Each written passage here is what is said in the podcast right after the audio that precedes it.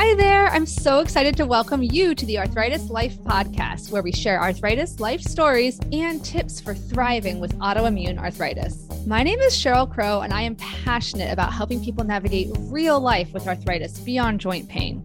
I've been living with rheumatoid arthritis for 20 years, and I'm also a mom, occupational therapist, video creator, support group leader, and I created the Room to Thrive self management program. I am so excited to help you live a more empowered life with arthritis. We're going to cover everything from kitchen life hacks to navigating the healthcare system to coping with friends who just don't get it. Seriously, no topic is going to be off limits on this podcast. My interviewees and I share our honest stories of how chronic illness affects our lives. This includes discussions about mental health, sex, shame, pregnancy, body image, advocacy, self acceptance, and so much more. You'll hear stories from all ends of the spectrum from a person who's living in medicated remission from psoriatic arthritis to somebody living with severe mobility restrictions and severe pain from rheumatoid arthritis. You'll hear how people manage their conditions in different ways, like medications, mindfulness, movement, social support, work accommodations, and so much more. You'll also hear from rheumatology experts who just get it. We'll dive deep into the science behind chronic pain and what's the latest evidence for lifestyle changes that can help you thrive with arthritis, including exercise, sleep, nutrition, stress reduction, and more. This is your chance to sit down and chat with a friend who's been there. Ready to figure out how to manage your arthritis life? Let's get started.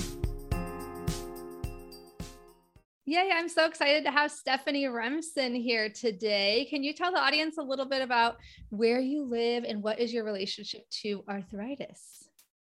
Sure. Thank you so much for having me. My name is Stephanie Remsen. I live in Las Vegas, Nevada, where it's very hot.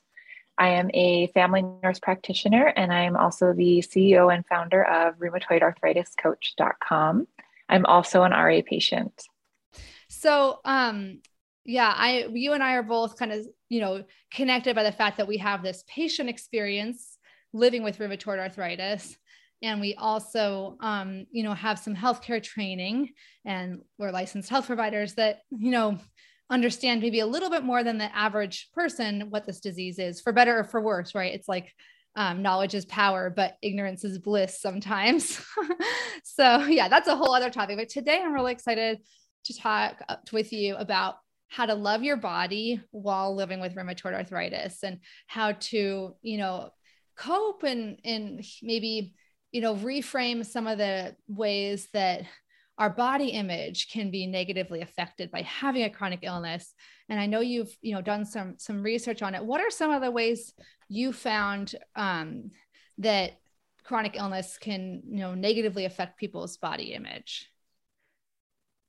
Yeah so before I start on that, like you said, we have a lot of healthcare experience. I have 17 in total. And I have to tell you, I don't have any better body image than somebody with no medical experience at all. I still struggle. And it's honestly probably been one of my biggest struggles since diagnosis and before. So I don't think, although being a medical provider does give me an advantage on a lot of things with rheumatoid arthritis, I don't think body image has I don't think it's done me any good at all. so that's a really so, interesting point. Yeah, the knowledge gains in one area don't always transfer to other areas, and we all have things that we struggle with in our mental health. You know, whether it's body image or whether it's like in my case, it's a more anxiety about the future. I get in these thought loops about what about what if this, what if that, what if this what if I get COVID? What if I'm intubated in the ICU? What if, you know, but so, so yeah. And, and my training does it, my training helps me and have mental health coping tools. But yeah, you certainly we can sometimes get in like the grass is greener mindset that like, if I knew everything Stephanie knew, I would have no problems, you know, but we all have problems. Totally. okay. So yeah. Yeah. So what, what are like, you know, when the some of the ways that yeah having having chronic illness and even rheumatoid arthritis specifically um, in your experience has has affected you know one's body image so as you know rheumatoid arthritis is an invisible illness or an invisible disability and even when we do have a visible symptom right like a swollen joint or something that hurts more because it's flaring, it's not always visible to the public. So I think that rheumatoid arthritis is especially significant for body image because the world can't see it, right? But we can. So it affects how we feel about ourselves from the inside out. And even though we can't, the public can't see it, sometimes we can feel like everybody can see it, right? Sometimes you can feel like everybody's judging you based on what you can and can't do.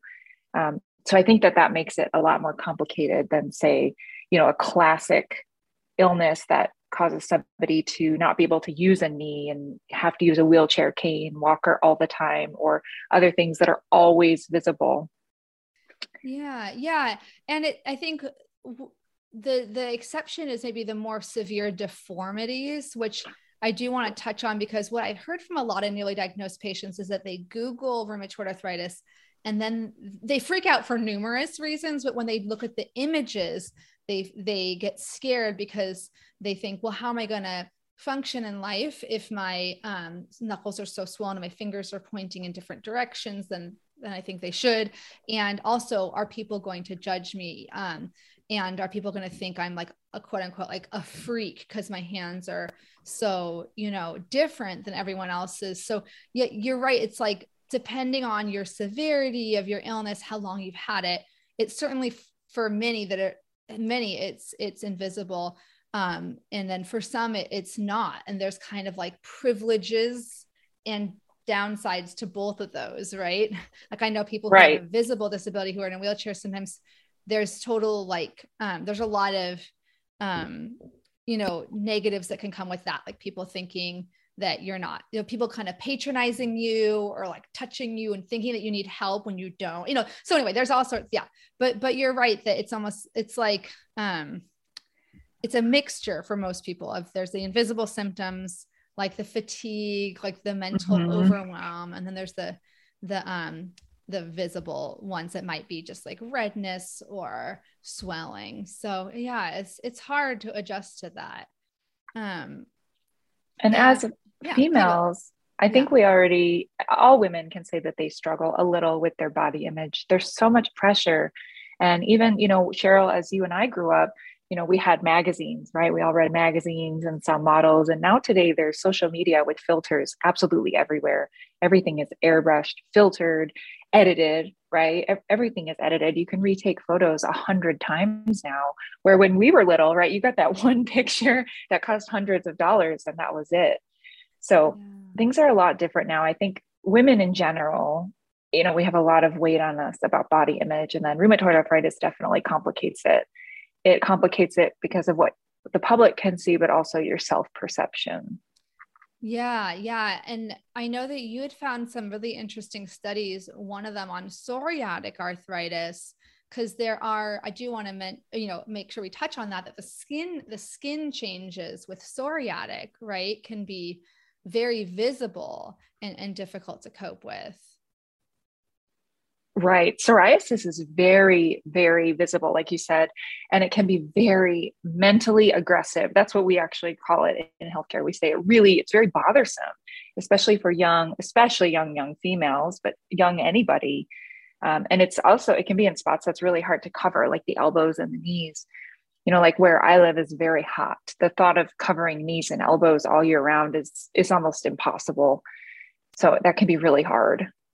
Wow. Yeah. Yeah. It just started getting warm in the seattle area. We're recording this on like june 24th but um but yeah i was thinking that it's so much easier to kind of cover yourself up in um in in in the colder months you know? And i think it's a balancing act for for many people you know figuring out do i want to say you know i own this i'm proud like when i wear compression gloves that's not the same as my body being different in terms of my actual skin or my joints but it's saying you know i, I didn't even realize how many patients had felt ashamed or embarrassed to wear a compression glove um, until I started just I was doing videos about other things like here's a toothpaste opener and here's you know a jar opener and I had just happened to be wearing the gloves and I was like what are those gloves or oh are those those you know arthritis gloves that kind of help you with maybe pain and and they're like oh I my doctor said to get one but I was kind of like I didn't want to look like I w- didn't want to look different right Right.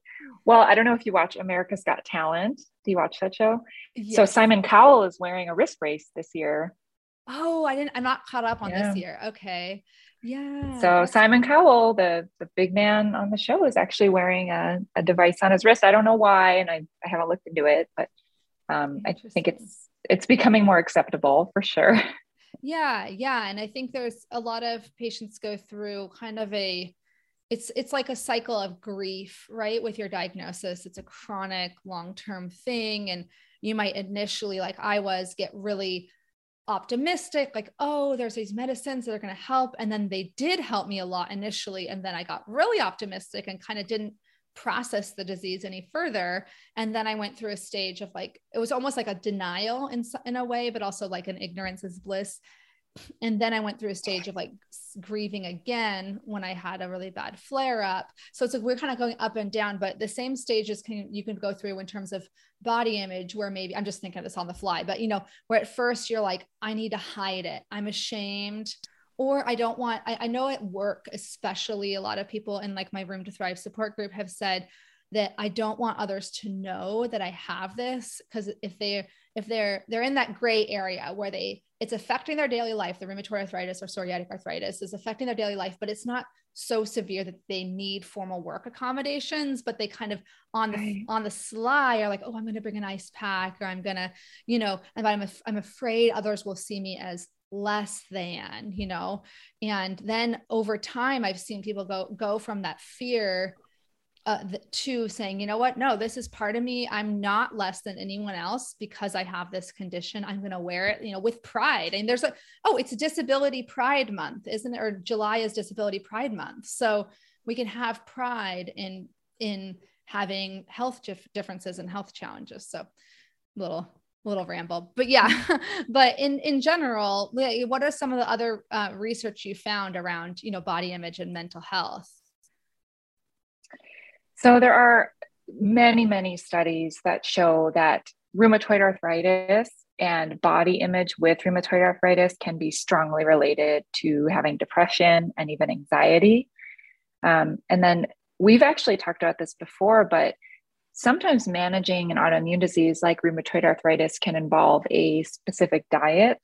And we have seen firsthand and read many studies that have shown that those diets can often lead to disordered eating.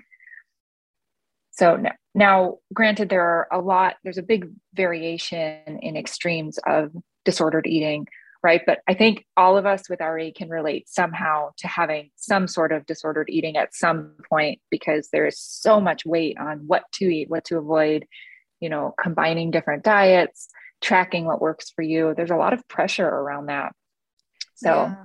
Yeah, I rem- I um remember learn when I learned about eating disorders, a little light bulb moment for me was when they said my my professors at occupational therapy school said it's not necessarily about body image, it's about control.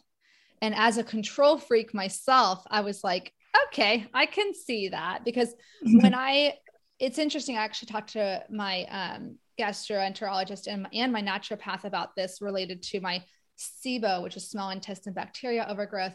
They said, you know, what happens is it's like your brain knows that something that you're eating is triggering this discomfort and it and then you start reducing what you're eating because you don't want to feel the discomfort and because you're ha- having it every time you eat and like that's kind of how what i experienced is that i was re- restricting my diet because i felt bad every time I ate. You know, it's kind of like Pavlovian response. Like if you eat and you feel terrible, your brain's going to be like, don't keep eating. Even though, like, I would always say my brain is hungry, but my stomach isn't. Like, my stomach is like, don't put anything more in there. So, so anyway, but back to the um, autoimmune and arthritis standpoint, it's like there's so few things we know we can control, right? Like I can't necessarily control on the cellular level. Now, this is debatable, but you know, whether you know one of my t cells is going to decide to attack you know my my synovial lining of my joints but oh you know the food is so enticing because you're like that's something i control. I can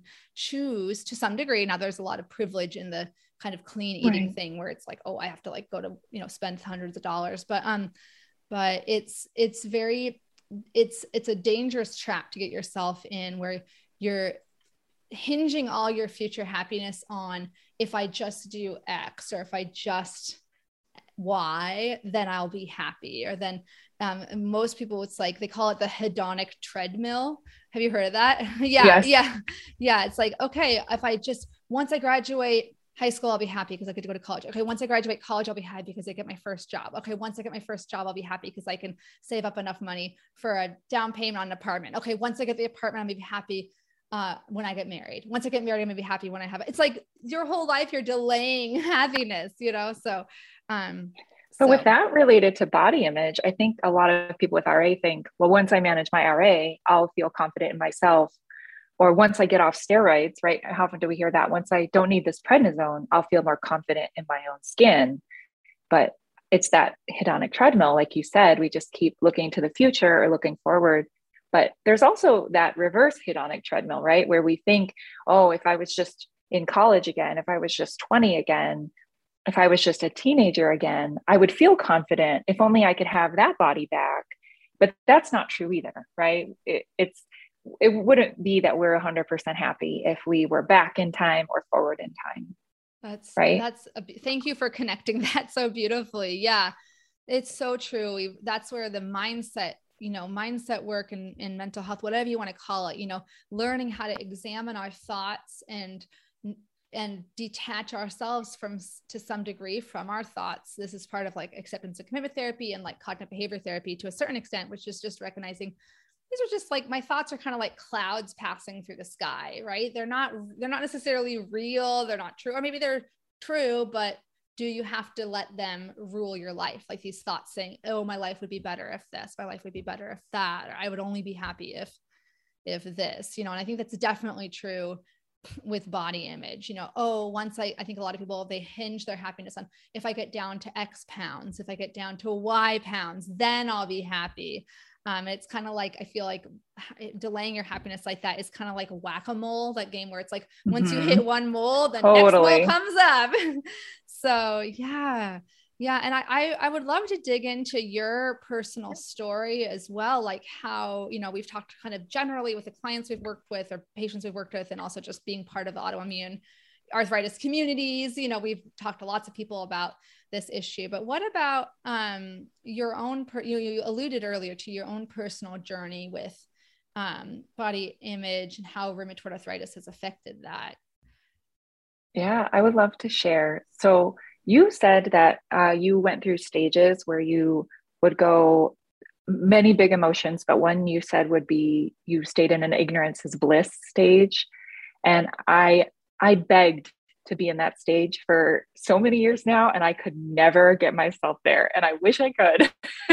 just for for a minute you know maybe you know but, too much see because i was i wasn't oh. in healthcare when i got diagnosed i was i was yeah as I was a junior and undergraduate. So yeah, you maybe yeah. you you know too much. I never got there. I'm sorry. I'm sorry. But girl, I wanted to get there. Understandable.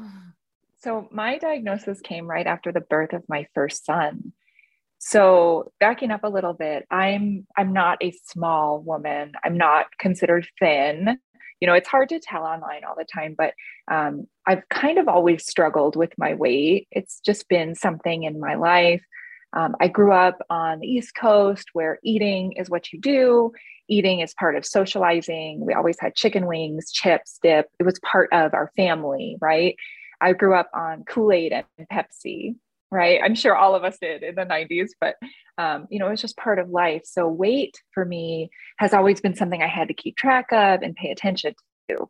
So then when I got pregnant for the first time, um, I really struggled with my weight through my first pregnancy.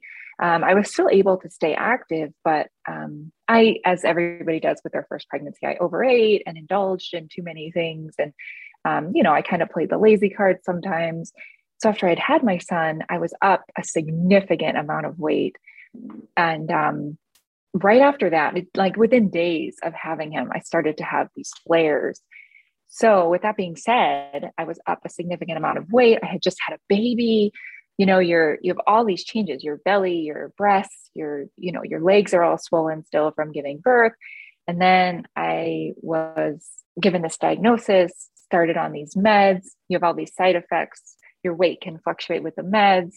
Um, it was a very long road for me right after diagnosis because I felt like, and not that I didn't do it to myself, right? I'm not placing any blame on anybody but me, but I had like this baby weight and this, you know, this mom body, and then it got sick right after. So my journey was really hard because I had to really make some hard choices, change my lifestyle, um, lose weight, you know, just figure everything out all over again. And it probably took me a good two, even three years to really figure it out. And by that time, I was pregnant again. So my children are three years apart. It was it was planned. We wanted mm-hmm. them two to three years apart, but um, the second time I did way better. I, I was, just yeah, I'm I cannot imagine because I think what was so hard for me I had already had rheumatoid arthritis for 10 years when I got pregnant and I had a great pregnancy and then a terrible postpartum. But I think what was hard was everything about raising a baby and toddler is a moving target, right? I would tell my husband the minute that I figured out the seven month old, okay, got this routine down. He's eight months old, totally new thing. You know, figured out eight months old. Now they're nine months old, you know, and I found that independent of chronic illness just really hard to, to adjust to. And so in your case, it's like your life has been rocked by, first of all, having a baby, which is a huge change in one's life. And then having this diagnosis and not even knowing, like, I wonder, um, one of the questions I find really hard to answer is what should my baseline be? Right. Like our goal in healthcare is like, or at least in re- I'm, you know, as a rehabilitation professional, it's like what we've tried, someone has, they're, they're, they're inhabiting X body, they have Y you know thing happened they get in a car accident okay this your baseline pre-accident was x we're going to get you back there. That's the goal you know real then we say is it realistic? Maybe we have to adjust our goal. But with with having a baby period and then having a, a, an illness like chronic or like rheumatoid arthritis it's very hard to know what should your baseline be right? What should I couldn't agree more. be? Eight months postpartum or two years postpartum? You don't know because you haven't been there before right? Sorry. So, right I'm just empathizing because that's a lot. And then by the time you figure it out, then you're pregnant again. Oh my gosh. Okay. Keep going. It was so. hard for me to, it, it, that's exactly it. It was hard for me to figure out my baseline, but then you have all these people around you who, in my life, they were of only kindness and love. But I had all these people around me that had this baseline expectation of me too, that would vary from what I thought my baseline should be you know, I had a lot of knowledge, almost unfortunately, right? I had a lot of knowledge about RA going into it. So I had these expectations and I knew what, you know, my thumb would come back as and my wrist would come back as. And I knew the like optimal outcome of treatment. But, you know, my children's grandparents didn't really know. My husband didn't really know. And so they had these different expectations. And um, I think that's really hard too, because you don't know your baseline. And then the other people around you don't know your baseline. and then it changes anyway, right? RA, you can wake up today and run 10 miles and you wake up tomorrow and not be able to walk. Completely. I just had this conversation, you know, with my doctor because it's been 19 years now. And so I'm like, you know, the further you get away from your age at diagnosis, the harder it is, right? Because if you're, I got diagnosed at 20, right before I turned 21. Um, and it's like, okay, well, at that point, okay, yeah, let's, we're going to get you back to your baseline of like six months ago or two years ago before you started feeling really crappy all the time. But it's like but now i don't again i don't have that baseline. Yeah. and i what is normal? What does a normal 40 year old feel like? I mean i don't know what life is like without rheumatoid arthritis. You know the the closest i got was the um you know unmedicated remission during pregnancy for me because at the time 2013 14 they were saying, you know, recommending to get off the biologic if you were having a good pregnancy. So I stayed on my biologic for like five months just to kind of, uh, that was kind of the recommendation, four or five months. And then it was like pretty clear I was having a good pregnancy, like I wasn't having a flare up. So they're like, take, take you off the medicine, then go back on postpartum. Um, so, but that, and I felt amazing. Like I felt, ama- but I didn't know how much of that is also just pregnancy, right? Like, right. A lot of people feel bad during pregnancy, but, um, you know my in in my case the the rheumatoid arthritis went into remission. And so i was dancing. I would literally swing dancing teaching beginner swing classes at seven months pregnant. I wish i'd taken more videos at that time. It's hard to imagine the world was you know even just phone storage uh, for video was much less back then. So right. I is that weird to think like that was only eight years ago. But but anyway point being Um, so yeah, that's the closest. Because I, I remember thinking to my husband, like, I'm like, I don't feel exhausted at 7 p.m. Like I'm used to feeling exhausted every single day. I didn't realize that that was, po- I didn't know that that was possible for me. I thought that was just my body, but it's like, oh, that's maybe the rheumatoid arthritis, you know? So anyway, so it's hard to know. And then you have your other son. So sorry. So yeah. then you're, so then you're struggling to figure out your, your quote unquote baseline or your normal um, yeah. Yeah. But you said the second pregnancy went better. So do you mean in terms of like emotionally? So I think the second pregnancy went the same, but I was emotionally prepared for it. Mm. But you know, everybody after you have a baby, you want to, there's always this this stigma of getting back in your jeans, right? Get back in your jeans. And I remember after I had my first son, not only did they not fit, but I couldn't button them. And I still can barely button pants. I so I think that there was this huge shift in my life to just find different ways to be beautiful. And it was very, very hard to come. It, I mean, it's taken me years to figure out like what I can wear and what I can't wear and what I feel good in and what I don't feel good in. And, you know, I, I even still remember, sorry, that's just my dogs.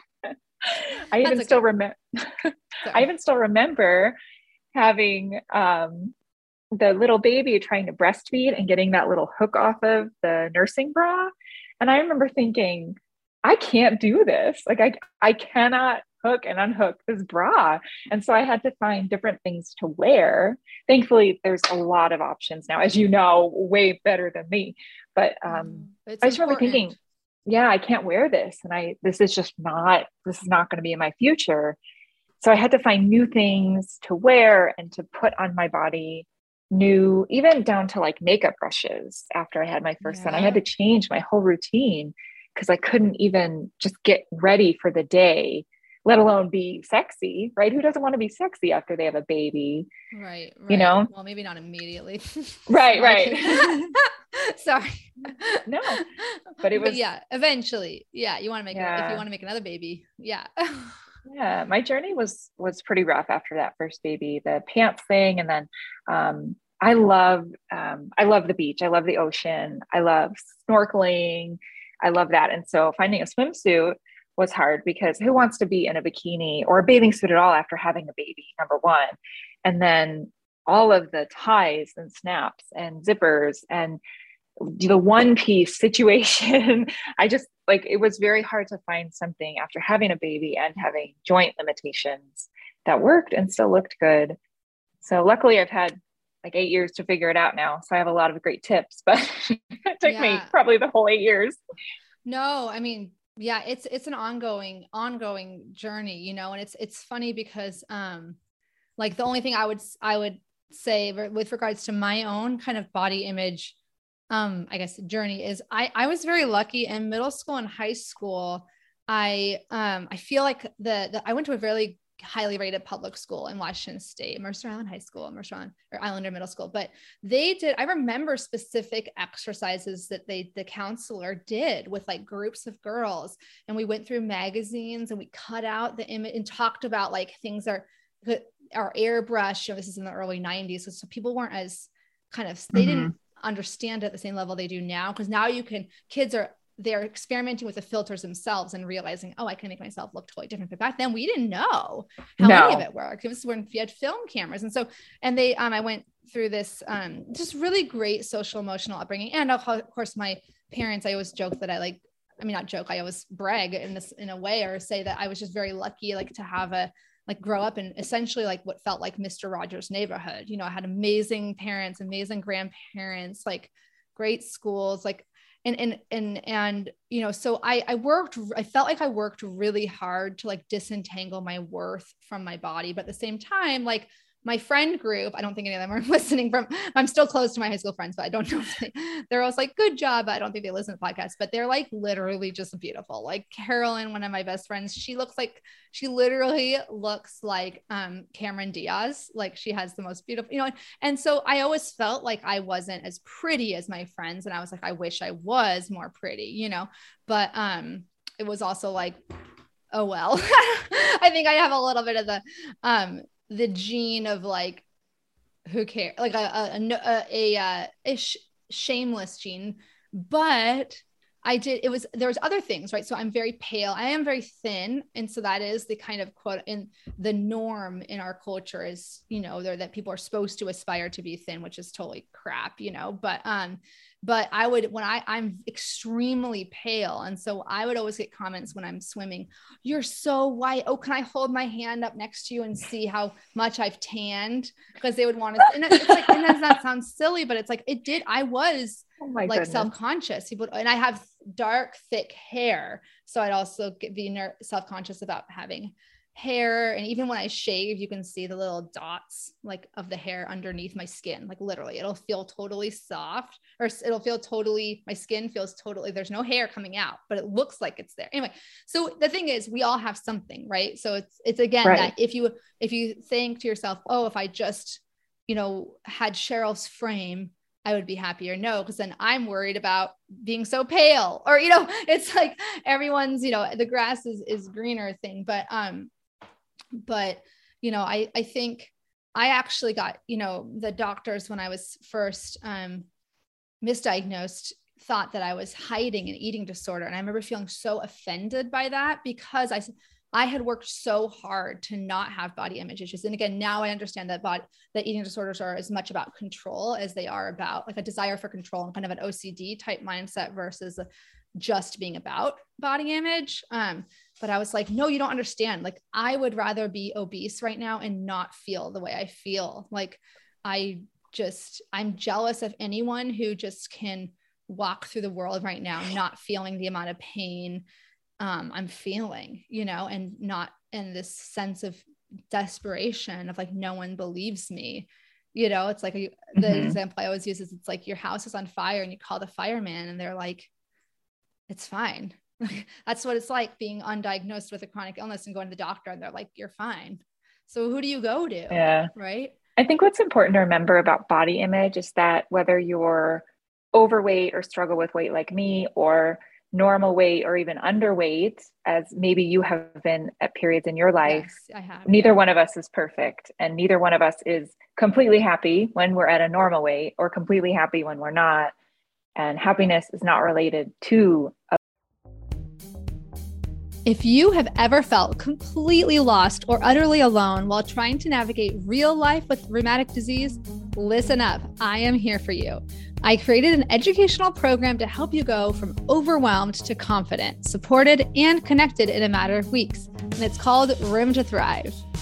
After earning a master's in occupational therapy and completing hundreds of hours of additional training, I created a step by step guide to help you truly thrive with rheumatic disease. This is the only program I know of that's designed to improve quality of life for people living with inflammatory, autoimmune forms of arthritis like rheumatoid arthritis, psoriatic arthritis, ankylosing spondylitis, non radiographic axial spondyloarthritis, Sjogren's disease, and more. During the self paced lessons, you'll learn how to manage pain and fatigue, cope with stress, navigate relationships, and continue doing the things that matter to you and bring you joy. The goal is really to help you improve your quality of life and learn how to thrive with your rheumatic disease right now, rather than waiting for a distant day when it might be cured or healed. I really created the down to earth, practical, heartfelt resource I wish I had had when I was first diagnosed at age 20. If you want even more in depth support, you can join the 12 week Room to Thrive virtual support group, where you'll be surrounded by people who actually get what you're going through, people who will provide the encouragement, validation, and support that you deserve. Each group is expertly moderated, so you don't have to worry about the kind of misinformation that spreads like wildfire in the free for all social media groups. If you're on the fence, don't just take my word for it. Here's what Katie had to say in March 2023. I was lost and overwhelmed with my RA diagnosis. It felt overwhelming to know what to read, what to do, how to spend my energy trying to research on the internet. Room to Thrive did that for me. It's been like getting a crash course in my diagnosis along with a community who gets it. To see all the details, including the dates for the next support groups, go to the link in the show notes or bit.ly slash thrive room with a capital T and capital R. You can also just email me anytime at info at myarthritislife.net. And don't delay if you're interested because each group is capped at 16 people or less in order to make a small, intimate group atmosphere. Thanks so much for your time, and I can't wait to get started with the next groups. And I can't wait for those of you who are interested in the self paced option to go ahead and join that at any time. Bye bye for now. Certain image of our body. Yeah. I remember one time when Dr. Phil was really big. Do you remember that talk show? I loved him at the time. I, I know he's problematic, problematic, but at the time when he first became popular, I was like huge fan. yeah. So I remember I was a young female watching, and he did this episode on body image, and they went around the audience, and this was before COVID, so they were packed like sardines. And they pulled, you know, like 10 women that were normal weight, right? Like, quote, normal, I'm doing air quotes and they put the mic up to them back when we had the big goofy mics. And you know dr phil would say you're a normal weight. Are you happy? And he would hand the microphone to the the random audience member. And she would say no like I, I have problems. I might be 120 pounds but i have problems. And most of the women were gorgeous right? They were beautiful. You know they were casted from wherever. I'm sure they were planted. But um, i just remember thinking like wow I, I guess that that that perfect body image you know to look like Heidi Klum or whoever, you know, they still have problems too. And it, you forget that. And they still have diseases and they still have, you know, beautiful people still get cancer. And I am beautiful and I have RA. And that's that. Right. Right. Right. Yeah. Hold on one second. My cat's making some background noise. yeah. Yeah, and I've talked a lot about one of my favorite books, which is The Happiness Trap by Dr. Russ Harris. And so I'm going to link to it once again um, in the in the show notes. Um, he's doing an updated version of it this summer, actually. But um, it really talks about how just the happiness trap is really this idea that you should be happy all the time, you know, because that's not never been the human condition.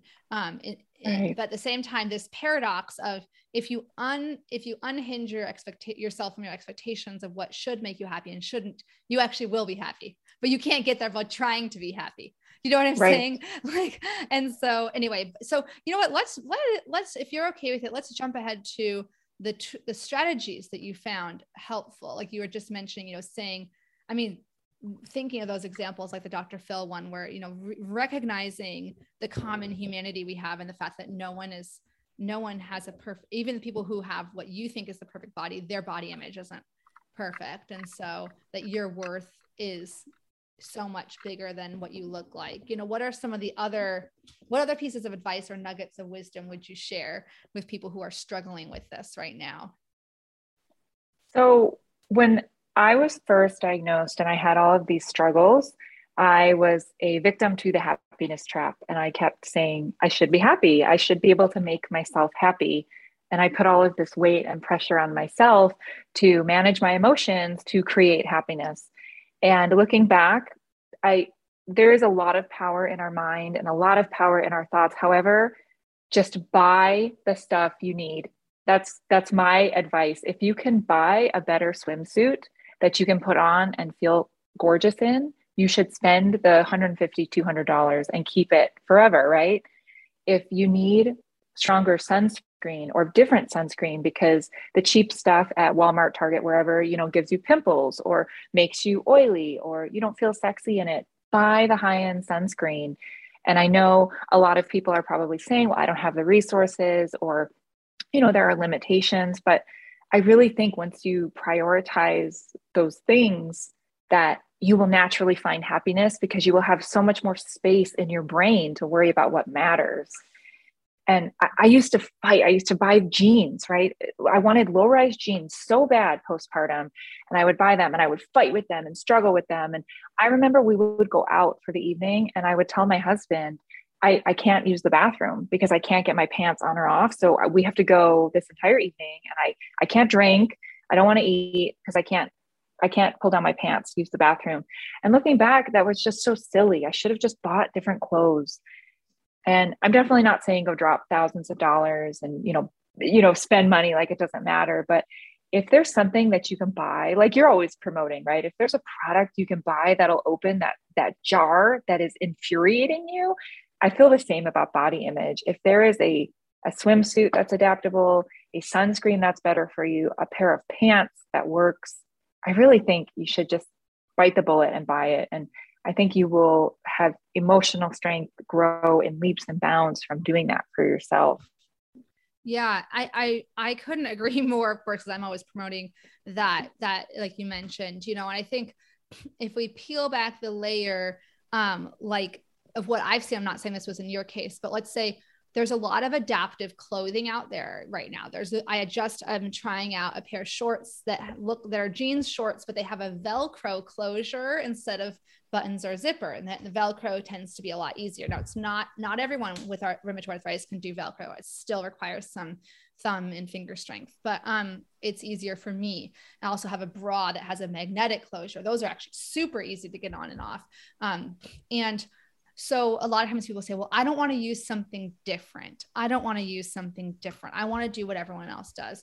Now, I know this is particularly true of, of children. Like I used to work as a pediatric therapist. And for example, I'd have a mm-hmm. child that maybe really benefited from using a pencil grip on their pencil, which is like a rubber built, you know, yeah. fatter thing that helps them with their grip and their grasp and they're like i don't want to look different than their kids and that i i want to respect that that's how a lot yeah. of people feel but um, i really encourage people to kind of think about it in the framework of ableism because ableism it's like you know racism is saying that you know um, that discriminating on people based on their race, you know, ethnicity, and saying that they're worse than or less than because of some people are worse or less than, right? Because of their race. It's a, an ableism is the same thing, but with disabilities or with health conditions. It's saying that some people with people with disabilities and health conditions are less than people who are you know totally healthy or able-bodied and it's discrimination against people who have those conditions and internalized ableism is when we as dis- disabled people or people with disabilities or, or health challenges say you know we discriminate against ourselves which is so such a complex phenomenon but we say i should be able to just push through i should be right. able to just do the I should be able to button those pants. Yeah. Yeah. I don't want to have, I don't want to give in or give up, but it's like, okay, well, like you have you can choose to suffer and put yourself through difficulty or you can choose to say like f those expectations or f that. Like i don't like normal is overrated okay? There is no normal anyway but you know it really is going to help you to kind of say like why? Uh, there's this there's this um technique called the five whys like and it's used in to- so many different settings but in this case it'd be like so why why is a set of jeans with a zipper and a button better right. than jeans with a Velcro? Oh, it's because what everyone else uses. Okay, well, why is something better because everyone else uses it? Well, because right. what? Like, why? You know, like ask yourself what, like, you know, and then again, I feel like I'm coming from a position of like already having no shame to begin with. So it is easier for me to be like, I don't care. I'm going to wear the glove. I'm going to wear the Velcro bra. Um, but I really, I really think that that can go a long way it, when you kind of look at, at, look at body image and look at your um, self worth from a perspective of ableism, because it makes you, it leads you usually to the path of saying, you know, I, no one's life is less worthy, you know, because they have right. a disability. It might be harder. It might be, you know, I'm not going to say it's like equally easy to have a disability versus not. Some things in your life are going to be harder, but your worth is your innate human worth is there because you are a yeah. person, you know?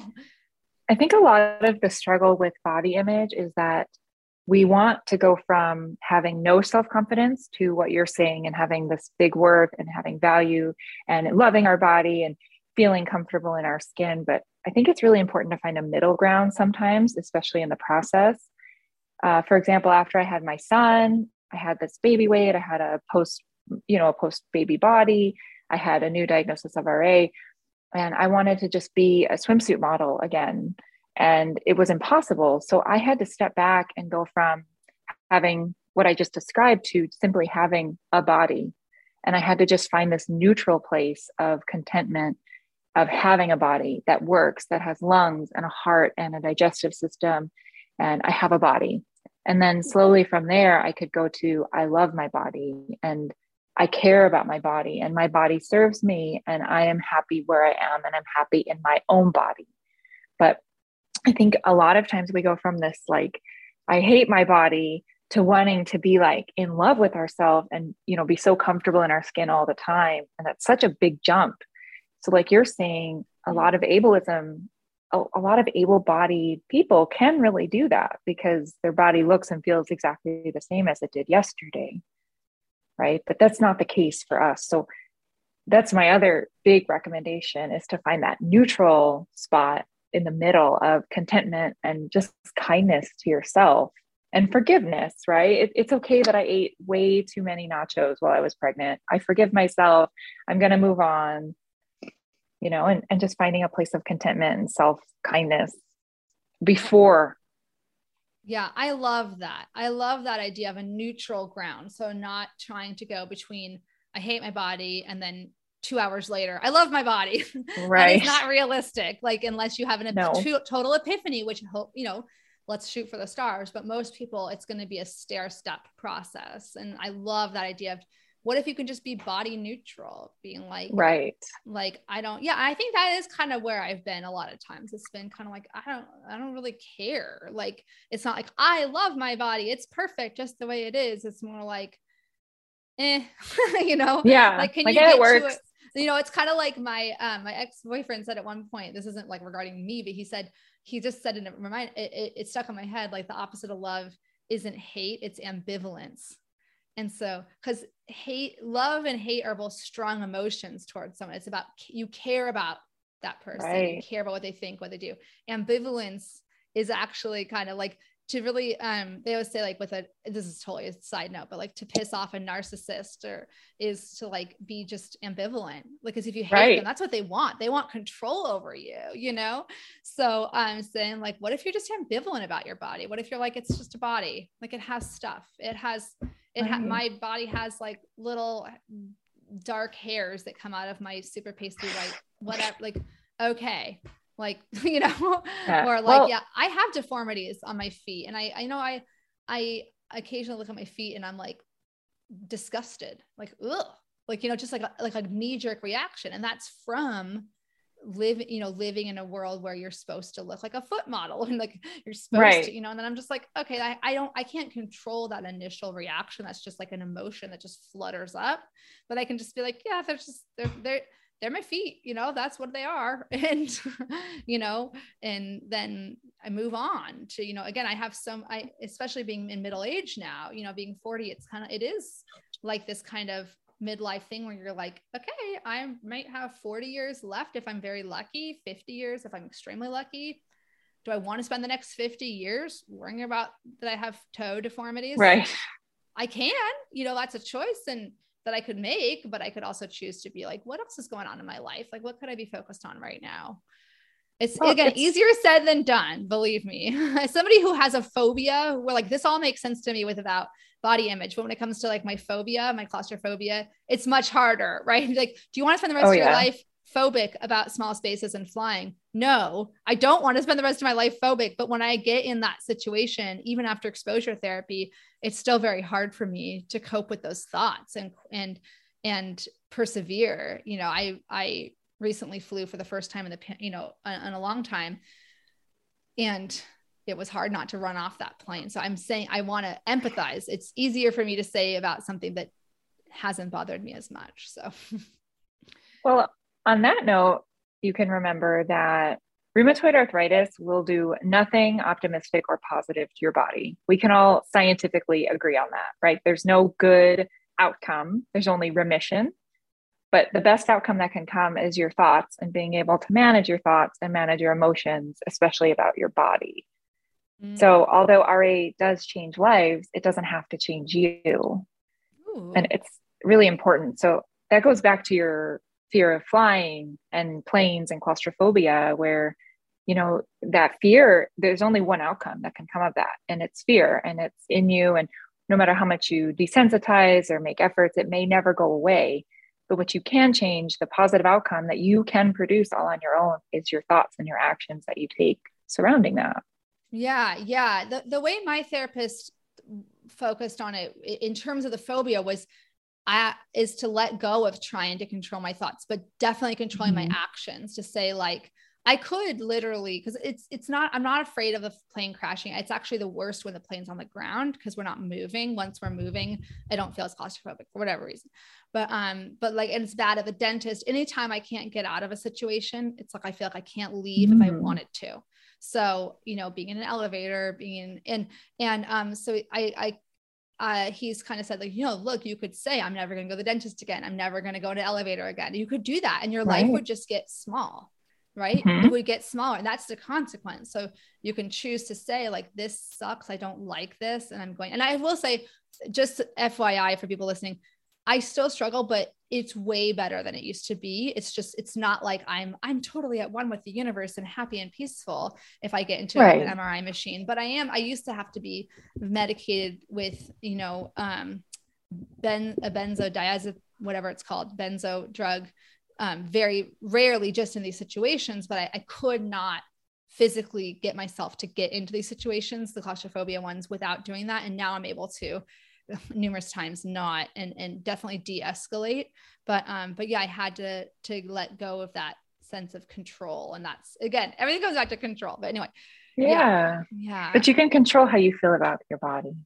You may not be able to control its response yeah yeah you can definitely you can definitely yeah alter some of those maladaptive thought patterns or just you know and you don't want to get too much i know and dr harris talks about the struggle switch which is like struggling with life at the present moment and kind of arguing with yourself which is where cbt sometimes goes haywire because then you're like is this a distortion? Is this wrong? Is this right to say this? But in in in moderation it can be helpful. Like i've said stuff to myself like you know is my would my life be so much better if x happens? Like let's look at that logically for a second. What's the evidence of that? Let's look at you know so and so who has that situation. You know so and so is in remission from rheumatoid arthritis. Okay well yeah certain problems in their life have been eliminated right? The whack-a-mole you know mm-hmm. has been whacked but then no one again their life they might have other challenges you know? So yeah it's very again dangerous to kind of say that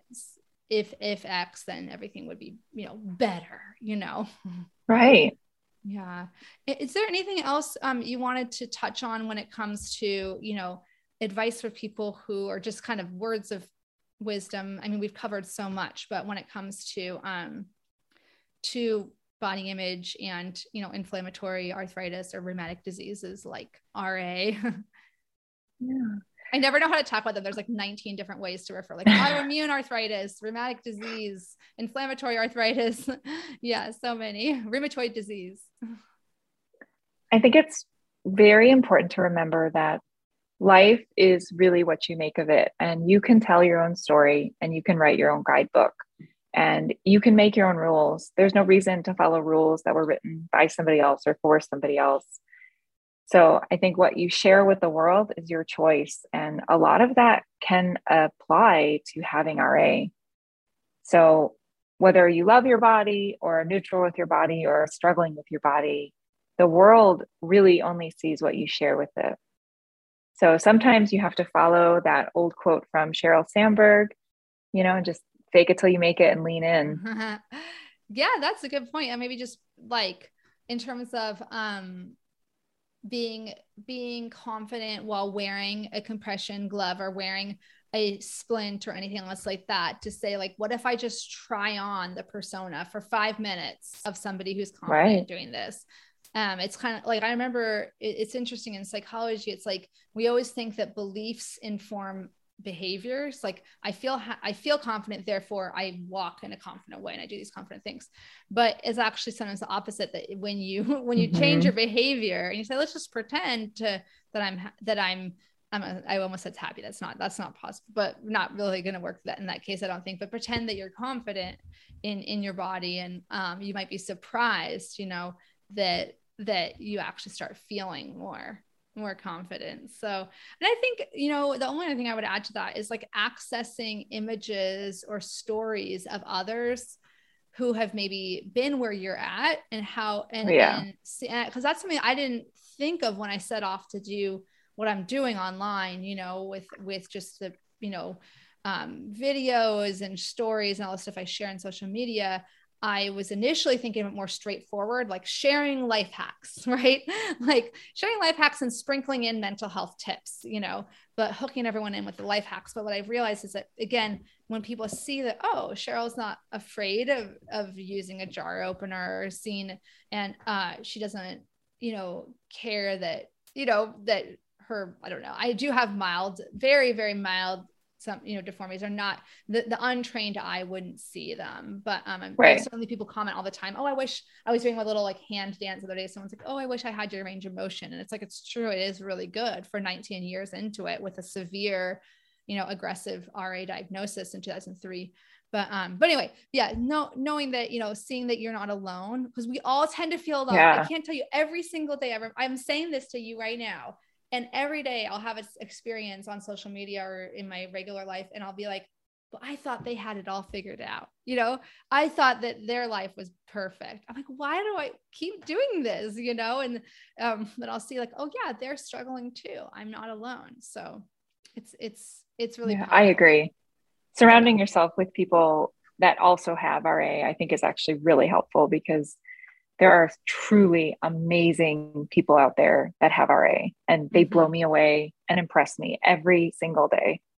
Really, it's been the silver lining of the pandemic for me has been being able to connect so much deeper with so many people like, you know, you and Allie and like Kristen Brogan. She's not as active on online anymore, you know, but um, so many, I don't even want to like name names because it'll sound like I'm just picking favorites because it, it, it's just my free recall memory but you know ashley nicole doing all her fit food fitness faith and it's just been really really amazing. So yeah yeah and um, you know you can find the social media corners that that work for you. You know some people find some of the facebook groups too negative or um, you know and but you might be in a place where you just want to vent and that works for you. So so yeah um this is so this is so great. I really really appreciate you sharing. And I know it's very, it's hard to be vulnerable about these topics, right? About um, body image and, and, um, and so I, I appreciate, you know, your honesty. And I just, I want to make sure people know where they can find you online if they want to connect further or find out which, uh, you know, see your, your content and such. Well, thank you so much for your time and vulnerability. I know this can be a really challenging topic to, to talk about. So I really, really appreciate it. And I'm sure some in the audience are wondering where they can follow you or fi- uh, online and how, uh, yeah, where can they find you? so, again, thank you for having me. And you're right, it is very vulnerable to talk about this, but I find it helps so many people to share my story and to share it with you even though we are so different, we're really so the same. And finding that is so beautiful. Um, again, I'm Stephanie. I'm the rheumatoid arthritis coach. You can find me at rheumatoidarthritiscoach.com. I'm also on Instagram and Facebook as Stephanie, the rheumatoid arthritis coach. Uh, I believe Cheryl's going to link all of my pages and social media. I'm also on Pinterest. Um, I do publish articles quite regularly, and I also have a book coming very soon. Oh, oh my gosh. What? I didn't know that. That's very exciting. It is so exciting. I never thought, but that's on that's on my bucket list too. Oh, do you want to say the title? Are you allowed to say the title or is it like stay tuned? Not yet. Okay. Okay. Stay tuned. oh, that's so great. Well, thank you again. And um, I will be t- taking these lessons with me as I get ready for a finally sunny summer here in Seattle. I'm sure you're. Girl, like, I'll give you so much sun. I'll give know, you all yeah, of it. I know we've everyone else has been in a heat wave, and we've been like it's dreary and cold and rainy again. So yeah, thank you so much again. Bye bye for now. Thank you. Thank you so much for listening to another episode of the Arthritis Life podcast. This episode is brought to you by Room to Thrive, an educational program I created from scratch to help you go from overwhelmed to confident, supported, and connected in a matter of weeks. You can go through the pre recorded course on your own, or you can take the course along with a support group. Learn more at the link in my show notes, or you can always go to www.myarthritislife.net. And if you like this podcast, I would be so honored if you took the time to rate and review it. I also encourage you to share it with anyone you know who might benefit from it. I also wanted to remind you that you can find full transcripts, videos, and detailed show notes with hyperlinks for each episode on my website, www.myarthritislife.net. If you have any ideas for future episodes, or if you want to share your story or wisdom on the podcast, just shoot me an email at info at myarthritislife.net. I can't wait to hear from you.